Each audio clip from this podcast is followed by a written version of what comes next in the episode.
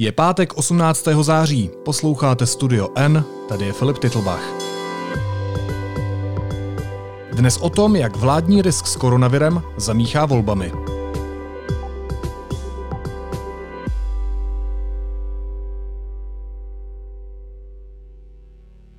Ta situace není dobrá,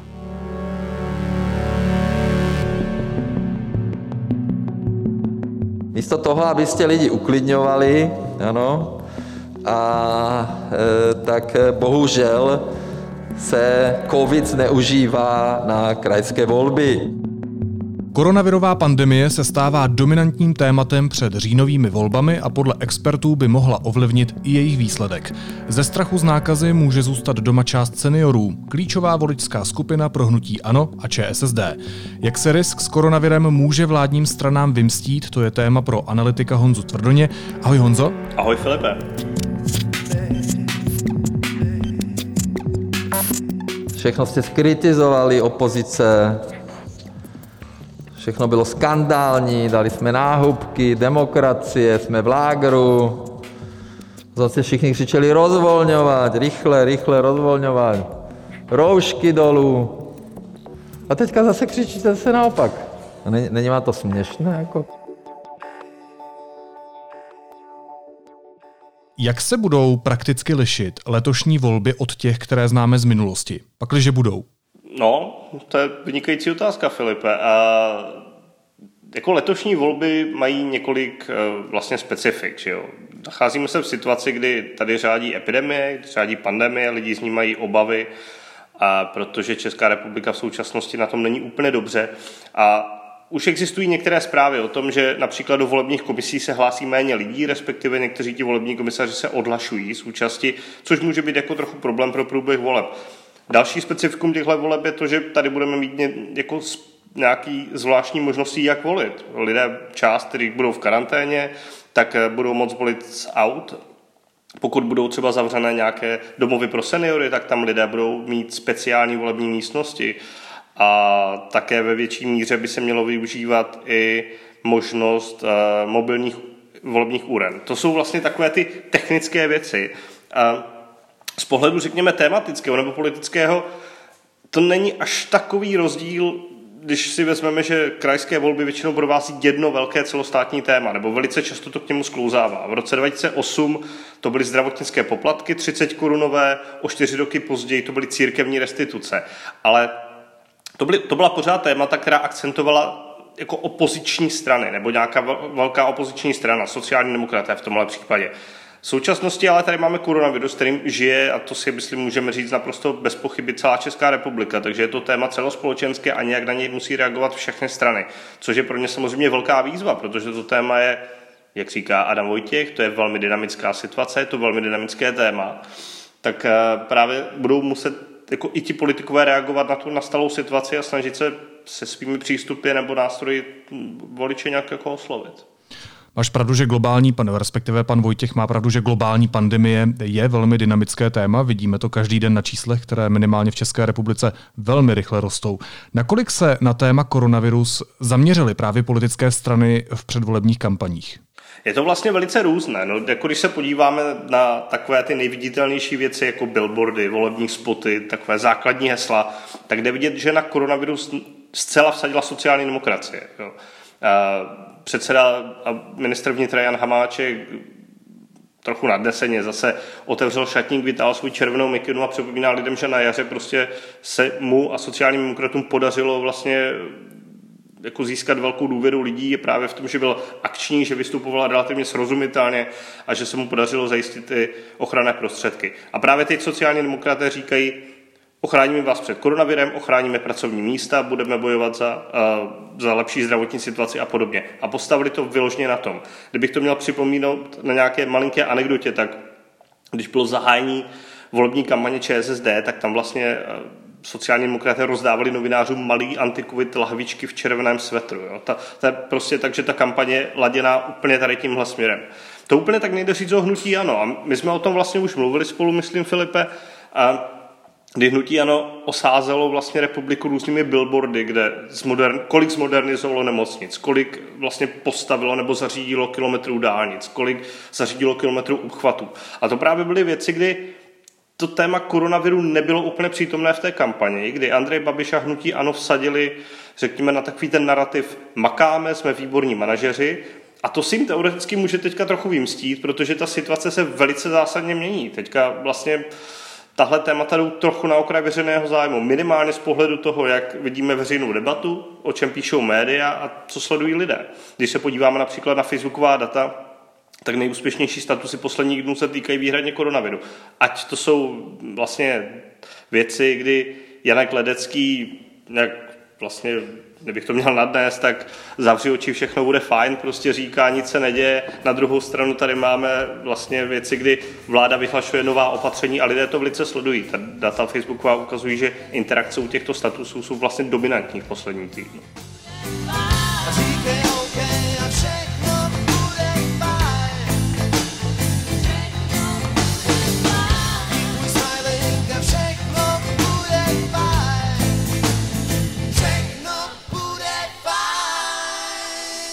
Ty jsi říkal, že téma koronavirus je tématem číslo jedna pro většinu politických stran. Otázka je potom té intenzity, jak u kterých a jak se to kterých samozřejmě týká, pak, že jsou ve vládě a musí s tím bojovat, nebo jsou v opozici samozřejmě a tam je logické, eh, že eh, budou dávat najevo, že vláda toho nedělá tolik, kolik by měla a tak dál. Ale je tohle téma číslo jedna i pro voliče? Může být tohle hlavní motiv, podle kterého se rozhodnou, komu vhodí volební lístek do urny? On ten koronavirus bude volby podle mě a i podle odborníků, se kterými jsme mluvili a kdy jsme vydali jeden text velice zajímavý, doporučuji, a vlastně ovlivňovat ty volby dvojím způsobem. Jednak z pohledu toho, co říkáš ty, jako když si lidé budou vyhodnocovat, jak ty strany k tomu přistupují, jestli dělají hodně, málo, jestli vlastně tu krizi zvládají, nebo z pohledu opozice nabízí dobrá řešení, anebo uvěřitelnou kritiku. A pak ještě je tady druhý faktor, který bude jako rovněž velmi důležitý a podle mě možná důležitější, a to je, jak pohne z volební účastí. Krajské volby obecně od roku 2000 se vždy ta účast pohybuje někde mezi 30 a 40 procenty, takže řekněme, že k těm volbám chodí z pravidla v průměru třeba 2,5 milionu lidí.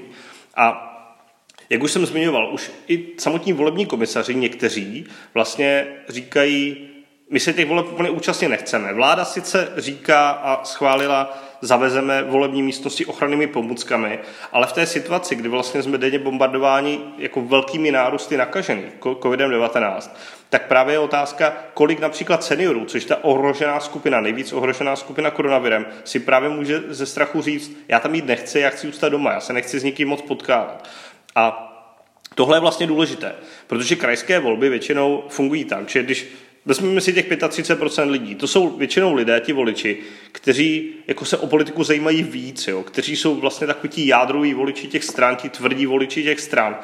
A tam úplně nefunguje to, že teďka ODS vydá nějaký super spot, nebo starostové vydají super spot a přesvědčí voliče ano, aby šli volit. Ne, tady se, tady se mobilizují ti, ti jádroví voliči těch stran, po případě ti, kteří tu stranu zvažují. A O ty se bude hrát a právě bude důležité, jestli ti lidé vůbec přijdou k volbám, protože takový ti vlastní voliči k těm volbám prostě nepřijdou. Oni by tam nepřišli ani normálně. Jak říkáš, seniori jsou riziková skupina, část z nich právě nemusí z obav nebo ze strachu z toho, že by se mohla nakazit přijít k volbám. Nakolik je zásadní tenhle elektorát pro ty vládní strany, pro hnutí ANO a pro ČSSD? A vlastně třeba i pro komunisty, o které se vláda opírá? Já ještě než ti odpovím, tak bych jenom řekl, že tohle je taková jako důvodná jako domněnka, která se vlastně nabízí a experti se shodují na tom, že je tahle varianta ve hře. Ale jak velká ta vlastně, jak rozšířený tenhle fenomén může být, že lidé ze strachu jako nepřijdou k volbám, se dá jako zatím těžko vyčíslit a dohadnout, protože jako konkrétní data na to nejsou, ale eh, jako je to velice pravděpodobné, že by to mohlo nějak zamíchat z účastí. Pokud se to stane, tak samozřejmě ten dopad bude zásadní právě na vládní strany a tu kvazi vládní stranu KSČM. Protože Seniori jsou dominantní voličská skupina jak hnutí ANO, tak sociálních demokratů, tak i komunistů.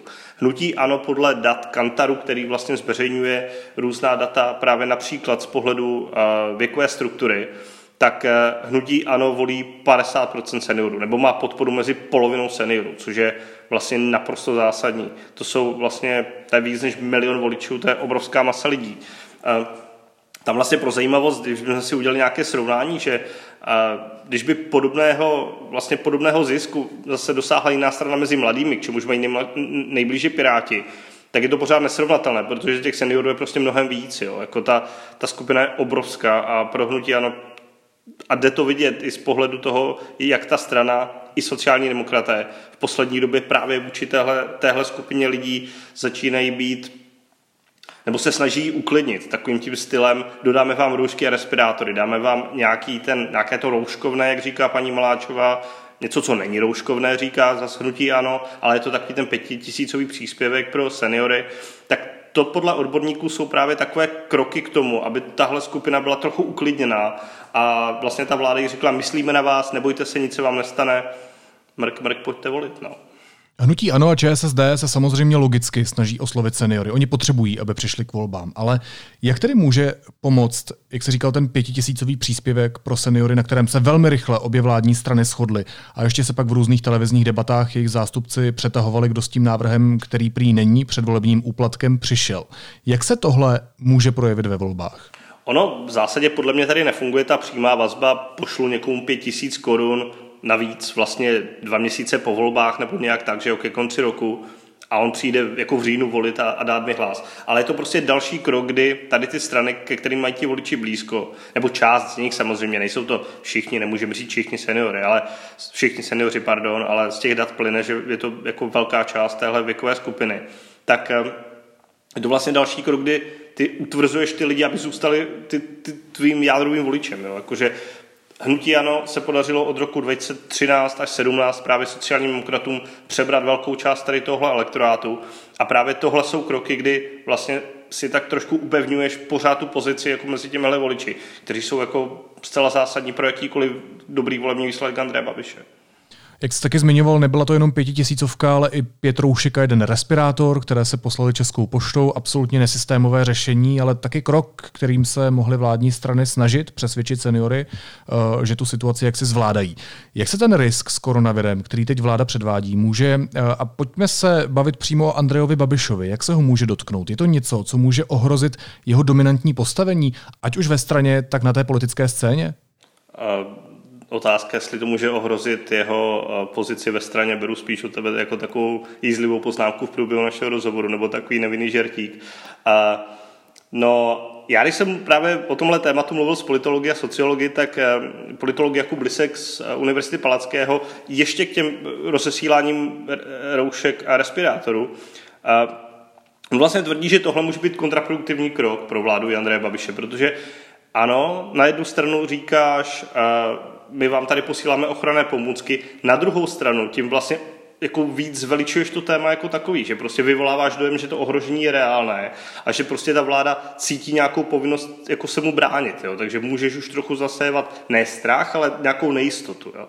A k Andreji Babišovi, já si osobně myslím, že jemu tyhle volby krajský jsou vlastně v zásadě trochu jedno, jak dopadnou. Jo? Nebo on asi je nechce nějak strašně ztratit, ale když jako nějakým poměrem asi prostě v několika krajích skoro ve všech klidně můžou vyhrát, kromě asi Liberecka, a asi kromě Zlínska, středních Čech a možná ještě nějakého regionu, tak když prostě v těch volbách nestratí nějak masivně hlasy, což by vypadalo prostě blbě, a to je vlastně to jediné, že by to vypadalo blbě, tak myslím, že mu na tom až tak nezáleží, že pro hnutí ano a pro Andreje Babiše jsou naprosto zásadní ty příští volby, ty sněmovní volby v roce 2021, kde se rozhodne, jestli bude dál premiérem nebo ne.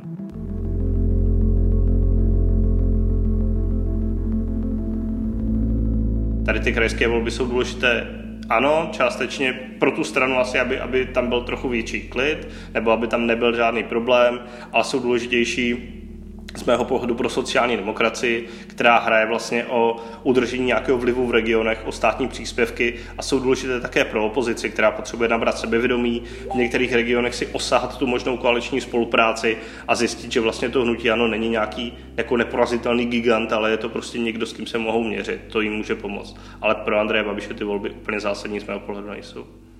Když se ještě jednou otázku vrátím k tomu elektorátu, tak napadá mě, jak budou asi hlasovat lidé z nejvíc postižených krajů. Lidé, kteří kvůli koronaviru ztratili práci, sociálně slabší lidé, kterých se ta nemoc prostě výrazně dotkla. Můžou se ty výsledky lišit třeba i regionálně podle těchto faktorů? Ony se ty výsledky regionálně liší vždycky. Jo. Tam existují nějaká specifika, jak jsem zmínil, ten liberecký nebo zlínský kraj, to jsou regionální specifika, kdy na Liberecku prostě dominuje hejtman Půta ze hnutí starostové pro liberecký kraj, na Zlínsku prostě vládne Jiří Čunek, nechci říct pevnou rukou, to je spíš taková nadsázka, ale tam získává vynikající výsledky. A samozřejmě jsou kraje, které jsou postiženější, nejvíc v tomhle je postižená Praha, ale v Praze se nevolí, že jo, tak tady nám jako ten problém odpadá. Asi by se to mohlo týkat Severní Moravy, kdy vlastně už v červenci byl problém s šířením koronaviru v dolech OKD, kde vlastně byl vidět jistý chaos nebo jistá nedůslednost ze strany státu a nějaké protichudné, protichudná prohlášení. Na druhou stranu Tady je často otázka, že některé voličské skupiny, jak jsem zmiňoval, k těm volbám prostě nepřijdou. Jo? Jako, že to, že to můžou, mohou být do jisté míry voliči, kteří k volbám úplně nechodí, tím spíš k volbám druhého řádu, kterými jsou krajské volby. Ono se to velice těžko odhaduje, ale a já si myslím, že částečně v těchto volbách bude důležité právě, když budeš mobilizovat ta jednotlivá voličská jádra, tak jak se právě opozici třeba podaří zmobilizovat své vlastní voliče. Právě na tom tématu Andrej Babiš to dělá špatně, jeho vláda to dělá špatně, zavádí tady chaos, jsou tady problémy s distribucí čehokoliv, jsou tady problémy s testováním, s trasováním, jo, jako best in covid. No, tak tohle bude prostě důležité pro opozici, aby si ji podařilo napříč republikou tady tohle dokázat. Pak do toho samozřejmě v těch krajských volbách vstupují částečně i ty regionální vlivy ve smyslu jako lokálních osobností, které za ty strany kandidují, které prostě v některých krajích jsou jako známé osobnosti, že jo, a mohou se na ně spolehnout a uvidíme vlastně, jak tyhle volby v tomhle ohledu vlastně budou vypadat. No. Na jaře byl Andrej Babiš tím, kdo z nás udělal premianty. On říkal, že to zvládáme skoro nejlíp. Je potřeba uznat, že jsme měli velmi nízká čísla tehdy. Zaplatili jsme si za 500 miliard čas. No a na podzim nás premiér v otázce nákazy koronavirem dovedl na evropský chvost. To je realita. A teď tvrdí, že dělá jenom to, co chtějí lidé. Může tenhle populistický přístup přesvědčit dostatečně velkou část voličů? Funguje to ještě? Upřímně řečeno, Filipe, já úplně nevím. Jo. A poslední době není moc publikovaných nějakých volebních dat nebo modelů nebo předpovědí, které by právě ukázaly, jak eh, si jednotlivé strany stojí. Tím spíš, kdy vlastně ta situace, jak jsme říkali, je velmi dynamická a aby jsme prostě věděli, jak třeba lidé reagují na ten trochu chaos, který vlastně tady začal v září, tak by ten sběr dat musel být v září, že jo? takže ta, ta, ta data, jak to vypadá, uvidíme podle mě tak někdy po krajských volbách. Jo? A kde, ne, nebo bude nějaký náznak ještě před nimi, ale ne, nebudeme ten obrázek mít určitě celiství.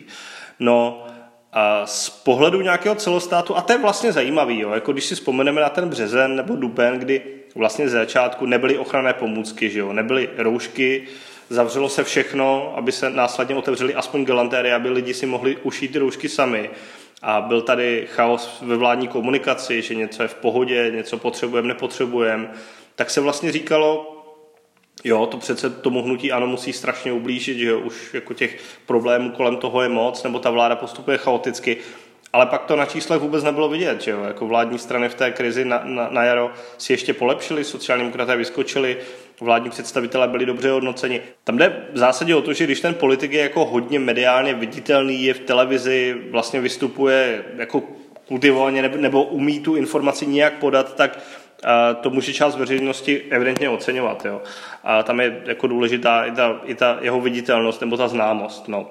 A já tím chci říct jediné, že právě teďka i s touhle zkušeností, kterou máme jako z března, já bych se úplně neodvažoval říkat, že teď zrovna lidé v uvozovkách jdou pomaly s vidlemi na barikády a Andrej Babiš bude strašně ztrácet. Ano, možná ztratí nějakou podporu, protože ta situace prostě objektivně není dobrá, uznává to i premiér, a byť to třeba ještě minulý týden neuznával a říkal, ať média nikoho nestraší a, no, a vidíme, jak to je. Ale a, jak jsem říkal, no, pro hnutí ano, když se bavíme konkrétně o něm a Ondrej Babišovi jsou důležité ty volby za rok. A rok je dlouhá doba v politice. Tím spíš v české politice. Tady prostě můžeme a doufejme, že prostě ta krize co nejdřív odezní, jako, že se nestane nic, nic hrozného, nic vážného, že to ještě zvládneme nějak vybrat jako, jako, jako země. A to by pak samozřejmě Andrej Babišovi pomohlo, no, ale a myslím, že predikovat teďka nějaké, jako, jak to bude dál, vlastně nevíme, protože vůbec nevíme, kolik, nebo takhle, ono bude důležité nejen kolik třeba získá hnutí ano v těch volbách, ale vlastně jak ta sněmovna budoucí bude poskládaná a to je fakt strašně daleko. My jsme se v tom našem rozhovoru zaměřovali především na Andreje Babiše, ale pojďme ještě jednou otázkou zpátky k ČSSD. O co hraje sociální demokracie, nakolik je to pro ní důležité. Už jsme to trošku zmínili, snaží se červenými svetry jak si nazbírat elektorát a e, snaží se dávat najevo, že je to ta strana, která měla ten ústřední krizový štáb a ta strana, která nás dokáže vytáhnout z krize, když je nejhůř. O kolik hraje ČSSD? Sociální demokraté v těchto volbách a vlastně přímě řečeno skoro v každých volbách teďka hrají skoro přežití. Jo. Když, si, když se podíváme na volební výsledky od roku 2017, tak ty jsou eufemisticky řečeno velmi neválné. V roce 2017 se dostali do sněmovny ze snad se 7,5%, v obecních volbách propadly, v evropských volbách vybuchly vyloženě. A krajské volby jsou pro ně důležité jednak proto, aby právě zastavili tady tuhle nepříjemnou sérii a udrželi si vliv v regionech, který pořád mají, pořád jsou vlastně ve vedení a teď snad se nebudu plést, ale řeknu čtyřech krajů. No, a myšleno tím, že mají hejtmana nebo hejtmanku. A pro mě je to důležité jako z toho mocenského pohledu, pak samozřejmě z pohledu toho, že v těch regionech, když máš jako známé osobnosti, tak s těmi jde pracovat ve velkých volbách potom. Je otázka, jak se to těm stranám daří, ale jde to, protože ti hejtmani jsou populární většinou, nebo jsou známí, což v politice není málo. A pak pro sociální demokracii je samozřejmě důležité, že ona doposud v těch krajích má tuším nějakých 130 krajských zastupitelů. A za každýho dostáváš ročně peníze ze státních příspěvků jo, nebo ze státního rozpočtu podle zákona. A pro tu stranu jsou to strašně velké peníze. To jsou desítky milionů ročně, který ta stran dostane jenom za ty krajské zastupitele. A pokud prostě by jim vypadly, tak sociální demokraté mají problém. To je prostě strana, která měla obrovské nákladné kampaně historicky, která vlastně byla schopna oblepit zemi čímkoliv, jakkoliv. A ty výdaje prostě nějaké jsou pořád, ale ty příjmy se tenčí, protože za ty sněmovní mandáty vlastně dostávají míň, za Prahu třeba nedostávají nic, za pražský jako magistrátní zastupitele dostáváš taky peníze, sociální demokracie nemá ani jednoho, takže nedostává nic. Teď velice pravděpodobně hodně ztratí senátorů, hraje o 10 křesel, která zcela jistě neobhájí, obhájí možná dvě, možná tři, jestli prostě si jich zadaří. A ty dvě až tři jsou celkem, to, to by myslím považovali ještě snad za úspěch. A to jsou další peníze, které nebudou mít, takže to je prostě věc, která je pro sociální demokracii důležitá.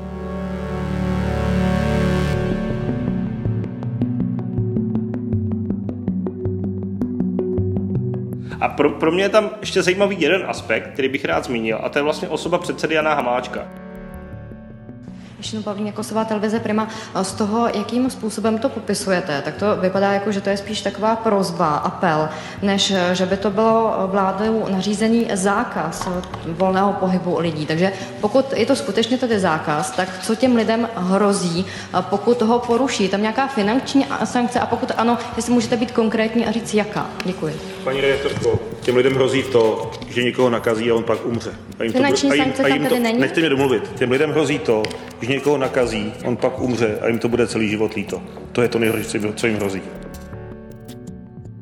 Asi mu nic jiného nezbývalo a té straně taky ne, protože je, on je vlastně asi to největší aktivum, které ta strana má z pohledu veřejnosti, jo, protože se mu strašně podařilo to jaro, když to vezmu, jakože řekněme červená mikina, jo, všichni asi tuší, jako co zatím je, tak On vlastně tu kampaň postavil na sobě. On je na všech billboardech s těmi lídry. Že jo? On vlastně je hlavní tvář. Podle mě často lidé ani nemusí znát ty hejtmanské kandidáty nebo ty senátní kandidáty, ale prostě vidí tam tu osobu Hamáčka, pomůžeme vám, zachráníme vás, ochráníme vás, cokoliv. Já vím, že ochranných roušek je nedostatek a my děláme všechno pro to, abychom je co nejrychleji dovezli a rozvezli mezi naše občany.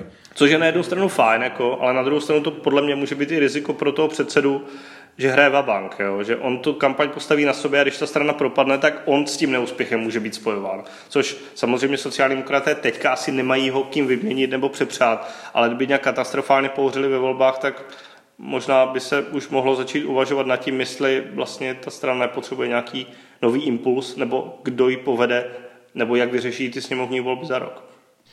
Honzo, ještě jedna věc mě napadá. Uh, jako z historie víme, že v těch složitějších dobách lidé většinou hledají taková jednoduchá řešení. Nemůže koronavirus, nemůže tahle nejistá doba zapříčinit taky v zastup těch národoveckých radikálnějších stran?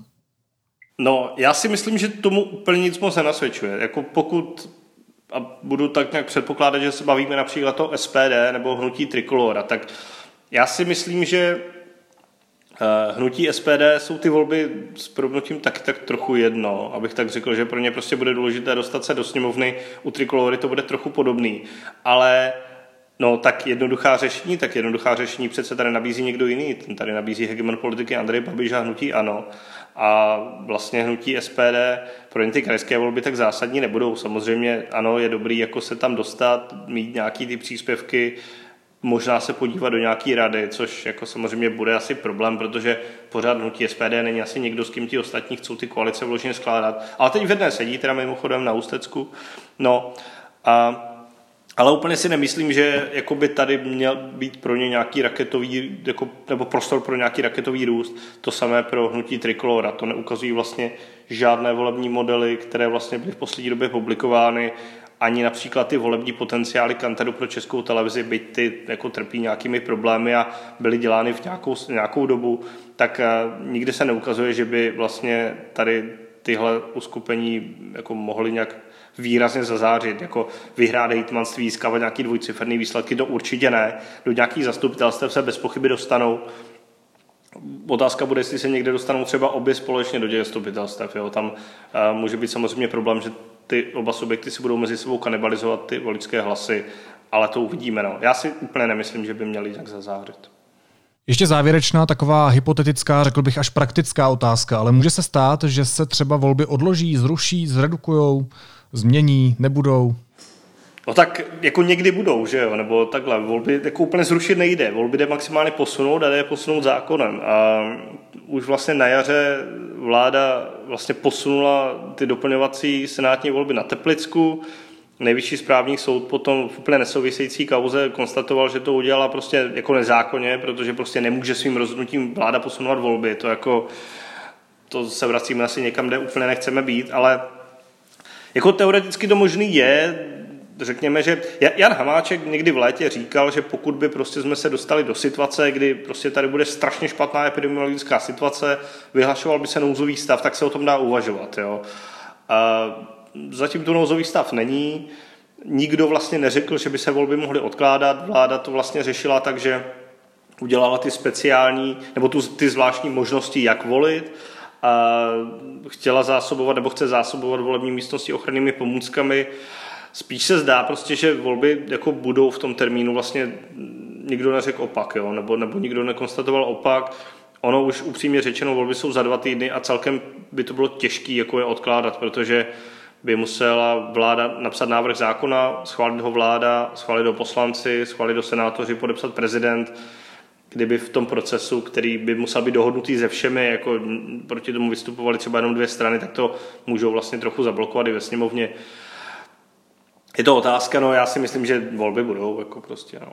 Říká analytik a redaktor deníku N. Honza Tvrdoň. Honzo, díky moc. Ahoj. Následuje krátká reklamní pauza. Za 15 sekund jsme zpátky. Vydejte se s planetáriem pod hladinu oceánu proskoumat barevný svět korálových útesů a odhalte jeho krásy v ohromujících detailech. www.planetum.cz Teď jsou na řadě zprávy, které by vás dneska neměly minout. Činnost ústředního krizového štábu se obnoví. Premiér Babiš bude dnes o podrobnostech jednat s vicepremiérem Janem Hamáčkem, který bude štáb řídit. Praha bude na semaforu červená. Ta značí narůstající nebo přetrvávající komunitní přenos. Uvedl to primátor Zdeněk Hřib. Premiér Babiš se má omluvit poslanci Kalouskovi za výroky, které o něm pronesl při debatě ve sněmovně. Babiš v roce 2018 před hlasováním o důvěře vládě prohlásil, že Kalousek rozkrádal ministerstvo obrany a zabil lidice z padáky. Podle soudu šlo o osobní útok. Aleksandr Lukašenko řekl, že Bělorusko uzavře hranice s Litvou, Polskem a Ukrajinou. Důvodem podle vyjádření není koronavirus, ale politická situace. Podle Lukašenka tak Bělorusko zabrání možné válce. Běloruská prezidentská kandidátka Světlana Cichanouskaja vystoupí příští týden na schůzce ministrů zahraničních věcí Evropské unie. Schůzka by se měla konat v pondělí. A v České republice je podle ředitele Ústavu zdravotnických informací a statistiky Ladislava Duška velké riziko exponenciálního šíření. Číslo R je 1,6. Nejsou už ohraničená ohniska a epidemie nabrala na rychlosti. A na závěr ještě jízlivá poznámka. Čtvrtek 17. září. Teďka křičíte všichni ústřední krizový štáb. To je zajímavé. Jako kvůli čemu teďka? Jako, abyste tam měli zástupce? Pátek 18. září. Činnost ústředního krizového štábu se obnoví. Vítejte ve světě, kde včera bylo včera, dnes je dnes a zítra může být všechno úplně jinak. Yesterday, all my troubles seem so far away. Now it looks as though they're here to stay.